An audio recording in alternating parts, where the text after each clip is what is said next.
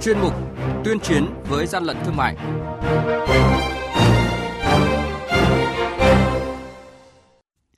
Thưa quý vị và các bạn, Quản lý thị trường thành phố Huế kiểm tra phát hiện và thu giữ hàng chục chiếc điện thoại di động không hóa đơn chứng từ. Bắc Ninh giám sát tiêu hủy hơn 20.000 sản phẩm hàng hóa nhập lậu và giả mạo nhãn hiệu.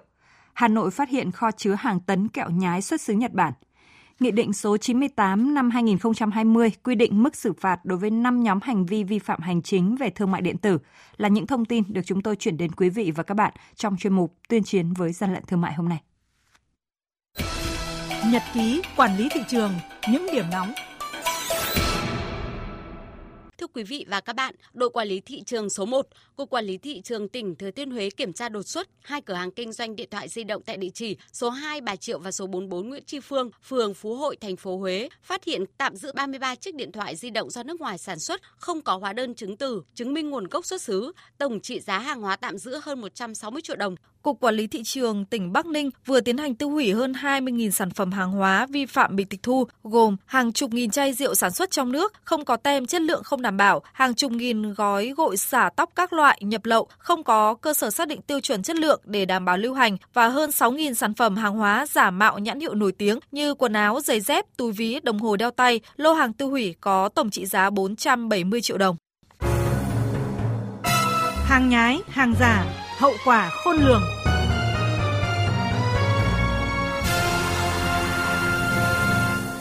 Thưa quý vị và các bạn, mới đây đoàn kiểm tra liên ngành thành phố Hà Nội kiểm tra phát hiện và thu giữ hàng trăm thùng kẹo không hóa đơn chứng từ, không rõ nguồn gốc xuất xứ đang được sang bao đóng gói ghi nhãn xuất xứ Nhật Bản tại cơ sở huyện Hoài Đức, Thực hiện cao điểm kế hoạch tổng kiểm tra liên ngành về an toàn thực phẩm trên địa bàn toàn thành phố Hà Nội, đội quản lý thị trường số 24, Cục Quản lý thị trường thành phố Hà Nội phối hợp với đội 4, Phòng Cảnh sát môi trường, Công an thành phố Hà Nội đột kích cơ sở sang bao đóng gói hàng hóa do ông Tạ Tương Quân làm chủ ở địa chỉ số 178 đường Nam Ngãi Cầu, thôn Ngãi Cầu, xã An Khánh, huyện Hoài Đức, thành phố Hà Nội. Tại thời điểm cơ quan chức năng kiểm tra, trong khu xưởng, công nhân đang trực tiếp đóng gói những túi kẹo thành phẩm giả mạo nguồn gốc xuất xứ Nhật Bản.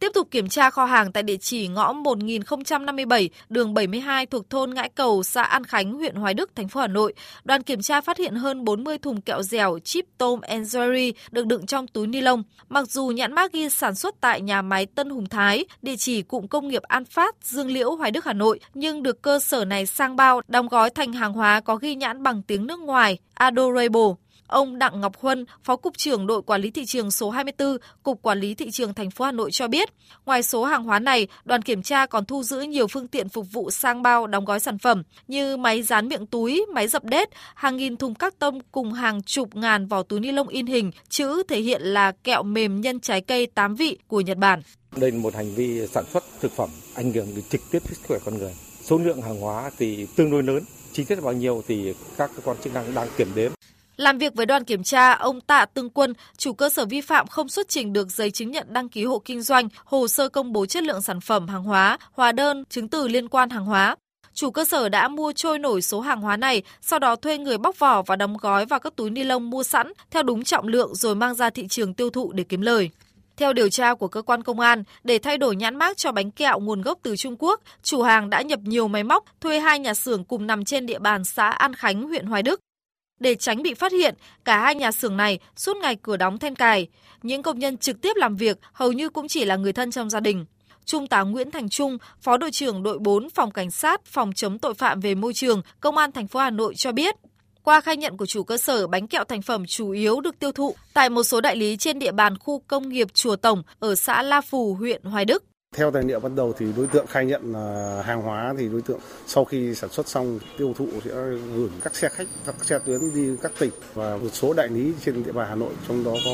địa bàn La Phù. Mặc dù sản xuất bánh kẹo nhưng tại thời điểm kiểm tra, chủ cơ sở không xuất trình được bất cứ giấy tờ nào liên quan để chứng minh cơ sở sản xuất đủ điều kiện an toàn thực phẩm. Ngoài số bánh kẹo có dấu hiệu là hàng giả, cơ quan chức năng còn thu giữ hàng tấn bánh kẹo nhập lậu có nguồn gốc xuất xứ từ Trung Quốc, không đủ điều kiện lưu hành trên thị trường, đang được tập kết tại hai khu xưởng này. Cơ quan chức năng đang tiếp tục điều tra, làm rõ và xử lý nghiêm hành vi vi phạm theo quy định của pháp luật. Quý vị và các bạn đang nghe chuyên mục Tuyên chiến với gian lận thương mại. Hãy nhớ số điện thoại đường dây nóng của chuyên mục là 038 85 77 800 và 1900 88 86 55.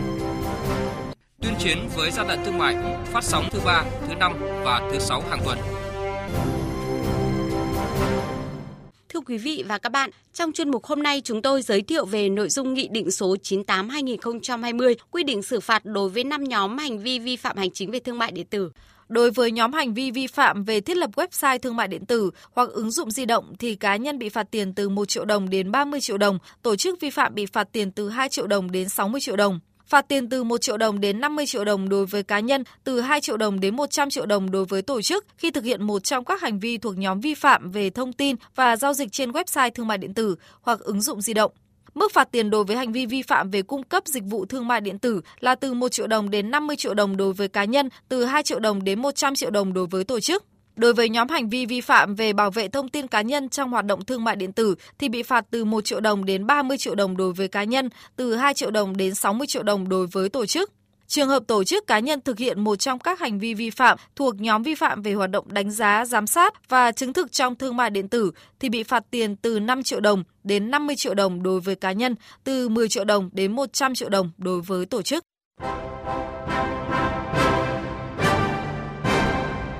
Chung tay chống hàng gian, hàng giả, bảo vệ người tiêu dùng.